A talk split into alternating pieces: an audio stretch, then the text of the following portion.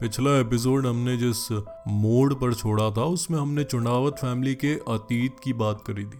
अगर आप इस एपिसोड पर सीधे आए हैं तो मैं आपको हाईली रिकमेंड करूँगा कि पिछला एपिसोड ज़रूर सुने, नहीं तो कनेक्शन नहीं बैठ पाएगा। इस एपिसोड में हम बात करेंगे ललित की डायरीज की। एक मिसकॉन्सेप्शन रहा है इन डायरीज के बारे में कि ये सारी डायरीज सिर्फ़ ललित के द्वारा लिखी गई थी। लेकिन हैंड राइटिंग एक्सपर्ट्स ने जब इन डायरीज को एग्जामिन किया तो पाया कि दो से तीन तरह की अलग अलग लिखावटें इन डायरीज में मौजूद थी। इसका यह अर्थ हुआ कि ललित जब अपनी अलग अवस्था में रहते थे तो वो जो भी बोलते, और कोई इन डायरीज में लिखता और उन्हें मेंटेन करता। एक्सपर्ट्स के अकॉर्डिंग काफ़ी हाई प्रोबेबिलिटी है कि प्रियंका इन डायरीज को मेंटेन करती थी और कभी कभी घर के बाकी सदस्य भी इन डायरीज में लिखते थे। कुल मिलाकर ये ग्यारह डायरीज थी।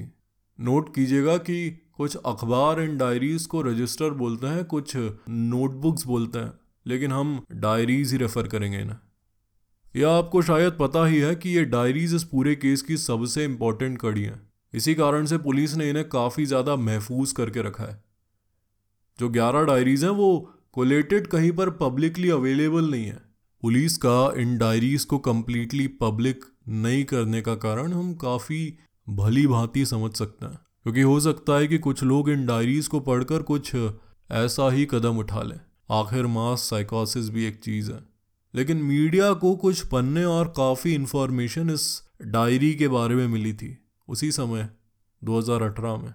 वैसे मैं आपको वो डायरीज पूरी पूरी पढ़कर भी सुनाऊँगा तो इतना ज़्यादा फ़र्क नहीं पड़ेगा। बहुत कुछ लाइनें उन डायरीज की किसी सत्संग में बोली गई चीज़ों जैसी है, जैसा ये बाबा वगैरह लोग बोलते हैं। तो मैं कोशिश करूँगा कि इन डायरीज़ के जो सबसे ज़रूरी अंग हैं, हम उन्हें ही देखें। इस डायरी में क्या लिखा है, वो एक तरफ़ है, लेकिन किस तरीके से लिखा है, वो एक तरफ़। किस तरीके से चीज़ें लिखी है, इससे काफ़ी ज़्यादा इंसाइट्स आपको इस केस की मिलेंगी। ललित और परिवार के दिमाग में क्या चल रहा था यह आपको समझ आएगा। तो मैं सबसे पहले आपको ले जाता हूँ इन डायरीज के बीच के एक पन्ने में, ताकि मैं आपको इन डायरीज की टोन समझा सकूँ।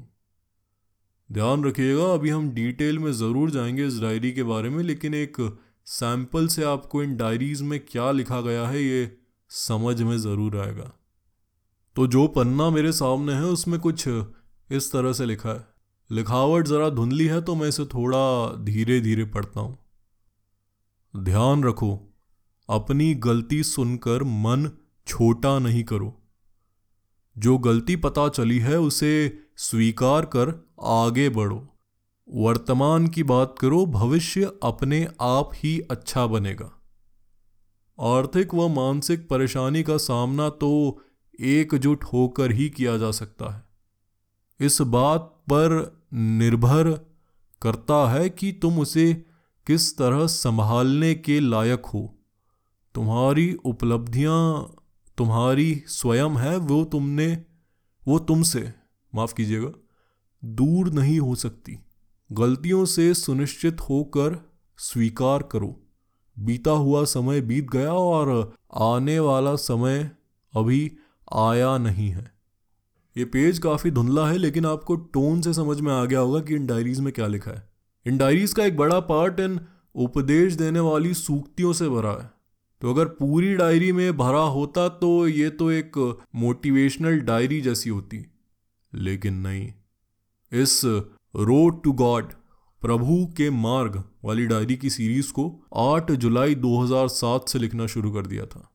लेकिन भोपाल सिंह जी का मीडिया के हवाले से इस डायरी में सबसे पहला मेंशन था वो दिन है सितंबर 7 2007 सितंबर 7 2007 इस समय डायरी में कहा गया कि पूरा परिवार डैडी उर्फ़ भोपाल सिंह जी की एक ब्लैक एंड वाइट फ़ोटो उनके सामने रखे और उन्हें याद करें। द हिंदू के हवाले से ये लाइन थी, मन में ध्यान रखो कि डैडी मेरी पुरानी आदतें छूट जाए। डैडी जी का संबोधन यहाँ हुआ था सबसे पहले। ये एल्यूड भी किया गया है। कंफर्म नहीं है कि इस एंट्री के पहले हो सकता है कि ललित और भी कुछ लिखा करते थे डायरी में। तो भोपाल सिंह जी के जाने के बाद जो एंट्रीज धीरे धीरे इन डायरीज में लिखी गई हैं, उनसे शायद हम ललित के मेंटल डिटीरियोरेशन को समझ सकते हैं। मैं इन डायरीज को लुइस वेन करके जो एक आर्टिस्ट है, उनके काम से भी कंपेयर करता हूँ। ज़रा ध्यान दीजिएगा। आप गूगल सर्च कर सकते हैं। L O U I S space W A I N Louis Wain Louis Wain करके एक पेंटर थे। इन्हें बिल्लियों की पेंटिंग्स बनाना काफ़ी पसंद था। अगर आप इनके पहले की पेंटिंग्स देखेंगे, ये काफ़ी असली दिखने वाली पेंटिंग्स बनाते थे। लेकिन कई रिसर्चर्स के अकॉर्डिंग बाद की ज़िंदगी में इन्हें स्कीजोफ्रेनिया हो गया था। तो अगर आप इनके स्कीजोफ्रेनिया होने के बाद की पेंटिंग्स देखेंगे तो पाएँगे कि धीरे धीरे इनकी बिल्लियों के एब्स्ट्रैक्ट पैटर्न बनने लगे थे। जिससे कई साइकोलॉजिस्ट ने इनकी मानसिक बीमारी में इन्हें गिरता हुआ प्रेडिक्ट किया है। वैसे ये कंफर्म नहीं हुआ है। कुछ लोग ये भी कहते हैं कि ऐसा नहीं था। लेकिन ये एक काफ़ी अच्छी स्टडी है ये बात समझने में कि ललित की डायरीज भी धीरे धीरे उसके मानसिक पतन को दर्शाती है। ललित को जो अपने पिता की आत्मा का उनके अंदर आने का डिल्यूजन था, उसको वो उस डायरी के द्वारा अपने परिवार की ओर चैनल करते थे। ललित जिस तरीके से बातें बताते थे उससे प्रतीत होता है कि भोपाल सिंह जी जैसे डांट रहे हैं घर के सदस्यों को। उदाहरण के लिए घर की बहुओं की लड़ाई के बारे में डायरी में लिखा है और फिर दोनों छोटे बच्चों में से एक के मोबाइल के इस्तेमाल की आदत पर कुछ लिखा है। और तो और, परिवार के सदस्यों को कुछ गलत करने पर उनको सजा देने तक के तरीके लिखे हैं। यहाँ तक कि ललित खुद और उनकी वाइफ टीना के लिए भी ज़मीन पर सोने की एक बार सजा लिखी थी। ऐसे ललित और टीना की उन डायरीज में काफ़ी तारीफ़ भी हुई थी। इससे साफ़ समझ में आता है कि ललित किस तरह के डिल्यूजन में थे। वो जो भी घटना को उनके आसपास होते देखते थे, उसे ही डायरी में लिखते या लिखवाते थे। मैं वापस इस बात पर स्ट्रेस करना चाहता हूँ कि Lalit was slowly getting mentally sick उन्हें जो भी मेंटल इश्यूज़ पहले से थे, वो धीरे धीरे एग्जैसरबेट होते गए, बद से बदतर होते गए, और बाकी फैमिली उनके लिए एक ही शब्द है मेरे पास, जो बाकी साइकोलॉजिस्ट ने भी कंफर्म किया है फॉलियाडू एक फ्रेंच वर्ड है या। फिर अंग्रेज़ी में कहते हैं शेयर्ड साइकोसिस साझा मनोविकृति। एक साथ कई लोगों का रियलिटी से डिटैच हो जाना। अगर आपको इस सीरीज़ का पिछला एपिसोड याद है तो उसमें हमने देखा था कि भोपाल सिंह जी के जाने के बाद यह परिवार टूट सा गया था। जब कोई इंसान ग्रीफ में होता है तो उसे लैच ऑन करने के लिए कुछ चाहिए रहता है। तो ललित के रूप में इस परिवार को एक रोशनी दिखाई दी कि भोपाल सिंह जी वापस आ गए डैडी वापस आ गए ऐसे यहाँ मैं ललित को ब्लेम नहीं करना चाह रहा हूँ। ललित खुद ही एक मानसिक बीमारी से ग्रस्त थे। यहाँ सिर्फ़ हालात और इंडिया के वीक मेंटल हेल्थ इंफ्रास्ट्रक्चर को हम दोष दे सकते हैं। इन डायरीज में सारी एंट्रीज की बात करना फ्यूटाइल होगा क्योंकि these notebooks were filled with scrawl notes and journal entries that went back to like eleven years जैसा मैंने आपको बताया कि a lot of what was written was just complaining about various things in the family there were strict guidelines on how the family should act and even what their diet should be कि वो क्या खाएँ और क्या ना खाएँ। इन सब चीज़ों के बीच में से सबसे ज़रूरी चीज़ों की एंट्री आई। खाए या ना खाए तो ठीक है, लेकिन मोक्ष कैसे पाए? उस डायरी में पाँच अलग अलग आत्माओं का ज़िक्र किया गया। उनमें से एक तो भोपाल सिंह जी की थी, बाकी चार कुछ रिश्तेदारों की। ऐसा कुछ लिखा था डायरी में कि, मेरे साथ चार और आत्माएँ हैं। अगर तुम लोग खुद को सुधार लोगे तो ये सारी आत्माएँ भी तृप्त हो जाएँगी। तुम सोचते हो कि हरिद्वार जाना ही सब कुछ था। अब मैं भी अतृप्त हूँ और बाकी आत्माएँ भी। ये बाकी आत्माओं के चार नाम थे सज्जन सिंह, हीरा, दयानंद और गंगा देवी। सज्जन सिंह ललित की बीवी टीना के पिता थे। हीरा ललित की बहन प्रतिभा के हस्बैंड। और दयानंद और गंगा देवी ललित की बहन सुजाता नागपाल, जो इस इंसिडेंट से बच गई थी, उनके ससुराल वालों में से थे। एक इंटरेस्टिंग वाक्य ये भी है कि डायरी में प्रियंका, जिनकी उस समय तक एंगेजमेंट नहीं हुई थी, उनके मांगलिक दोष को ऐसा पेश किया गया है कि इसलिए हुआ क्योंकि घर के सदस्यों ने जो कॉपी में लिखा है, उसे नहीं माना। प्रियंका की एक निजी डायरी भी अलग से बाद में पुलिस को मिली थी वैसे। करीब आठ दस साल पुरानी डायरी में प्रियंका की निजी ज़िंदगी के अध्याय लिखे थे। उस डायरी में बार बार प्रियंका ने अपने मामा ललित से माफ़ी भी मांगी है। इसी से आप ललित के इम्पैक्ट को समझ जाइए। ललित की डायरी पर वापस आते हैं। एक और इंपॉर्टेंट एंट्री है, जो धीरे धीरे कंक्लूजन की तरफ़ डायरी को ला रही है। धनतेरस आकर चली गई। किसी की पुरानी गलती के अभाव से कुछ प्राप्ति से दूर हो। अगली दिवाली न मना सको। चेतावनी को नज़रअंदाज करने के बजाय गौर किया करो। आपने नोटिस किया होगा कि डायरी में बार बार स्ट्रेस किया गया है कि डायरी की बात पर सब बिलीफ रखें, भरोसा रखें। मतलब उन कामों को सिर्फ़ नाम के लिए नहीं करें, लेकिन उन पर भरोसा भी रखें। ये एक कॉमन टेक्निक है जो काफ़ी कल्ट्स के द्वारा इस्तेमाल की जाती है। इसमें से एक का एग्ज़ाम्पल हम आगे के एक एपिसोड में देखेंगे। बहरहाल, जैसे जैसे साल आगे बढ़ते गए, ये शेयर्ड साइकोसिस बढ़ता गया। बाहर वालों को कानों कान खबर नहीं थी, क्योंकि डायरी में लिखा था कि ललित के अंदर उसके पिता सिर्फ़ परिवार वालों के सामने ही आएँगे। ललित के दिमाग ने इसे काफ़ी कन्वीनियंट बनवा दिया था। अब यहाँ आई उस इनफेमस बड़ तपस्या की बात। शुरुआती एंट्रीज में सिर्फ़ पेड़ की जड़ों की पूजा करने की बात आई, लेकिन फिर डायरी में ऐसी भी चीज़ें आई जिससे ये इंडिकेट किया गया कि परिवार के सदस्य खुद एक वट वृक्ष बनेंगे। बताया गया कि इस तपस्या से मोक्ष की प्राप्ति होगी। इस पॉइंट पर आए वो फ़ेमस ग्यारह इंस्ट्रक्शंस मैं एक एक पढ़कर आपको बताता हूँ। ये मैंने एक अखबार से लिए और शायद एकदम एक्यूरेट नहीं है। लेकिन मूल अर्थ वही है। ये कुछ इस प्रकार है। नंबर एक, हर व्यक्ति प्रभु दर्शन के लिए नियम के तहत अपनी अपनी आँखों पर पट्टी बाँध ले, ताकि कोई एक दूसरे को ना देख सके। आँखों में सिर्फ़ परम स्थान दिखाई दे, शून्य पर ध्यान लगाए। नंबर दो, श्रद्धा के साथ सात दिनों तक लगातार बरगद के वृक्ष की पूजा करें। अगर कोई घर आए तो यह कार्य अगले दिन करें। इसके लिए गुरुवार या रविवार का दिन चुनें।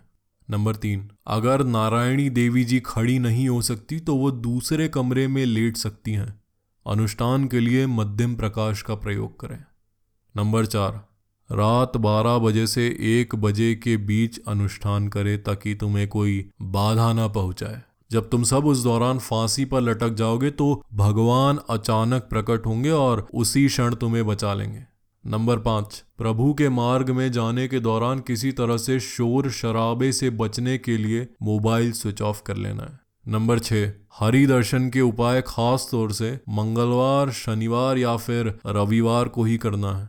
नंबर सात, इस दौरान अपने कान में रुई डालना है ताकि परिवार के सदस्य एक दूसरे की आवाज़ तक न सुन सके। घर में एकदम शांति हो। नंबर आठ भगवान दर्शन की क्रिया के पहले हवन करना है। नंबर नौ, भगवान दर्शन के लिए हाथ पैर बांधते हुए, रस्सी से लटकते वक्त छटपटाहट होने पर घबराना नहीं है, क्योंकि भगवान दर्शन देंगे। नंबर दस, हवन के बाद भगवान दर्शन क्रिया शुरू करते वक्त घर की विधवा महिलाएँ परिवार से कुछ दूर यह सब करेगी। नंबर ग्यारह भगवान का दर्शन करने के बाद आपको सांसारिक दुखों से मुक्ति मिल जाएगी। एक और फ़ेमस लाइन ये थी कि अंतिम समय में आखिरी इच्छा की पूर्ति के वक्त आसमान हिलेगा, धरती कांपेगी। उस वक्त घबराना मत, मंत्रों का जाप बढ़ा देना। मैं आकर तुम्हें उतार लूँगा और औरों को भी उतारने में मदद करूँगा। इस डायरी के आखिरी कुछ शब्द थे, सारे एयर कूलरों और पंखों को घरघराता छोड़ दो। बड़े स्टूल लाओ जिन पर तुम्हारे पैर बांधने की जगह हो, किसी को घर मत आने दो। पानी की घूट लो पॉजिटिव सोचो, प्रभु का नाम लो, खुद अपने हाथों को अलग अलग बांधो और पूरे मन और इच्छा से यकीन और एकजुटता के साथ काम को अंजाम दो। और दो शब्द थे, घबराओ मत। वैसे मैं एक बार इसे साफ़ शब्दों में एस्टैब्लिश करना चाहता हूँ। इस पर मैं अगले एपिसोड में भी आऊँगा, लेकिन नोटिस कीजिएगा कि हाथ और मुँह पर पट्टी बाँध कर लटकना अंतिम चरण ज़रूर था, लेकिन इसमें मरने की बात नहीं लिखी गई थी। इसलिए ये क्लियर है कि इस परिवार को मरने का अंदेशा नहीं था। लेकिन ये जो पंखे और कूलर की आवाजों वाले इंस्ट्रक्शन थे, इससे ललित की दिमागी हालत काफ़ी साफ़ समझ में आती है। ललित की मेंटल इलनेस का एक काफ़ी अच्छा एनालिसिस दिया था एक पेपर में। उसे मैं आपको बताता हूँ, हम इसमें से पाँच छह सेंटेंसेस को लेकर इसे समझते हैं। एक सेंटेंस था, ललित एक छोटी तीली दिखाएगा, फिर तुम सब अपने मुँह गीले कपड़े या डॉक्टर की पट्टी से ढक लोगे। तुम किसी और बड़े काम को अंजाम दोगे।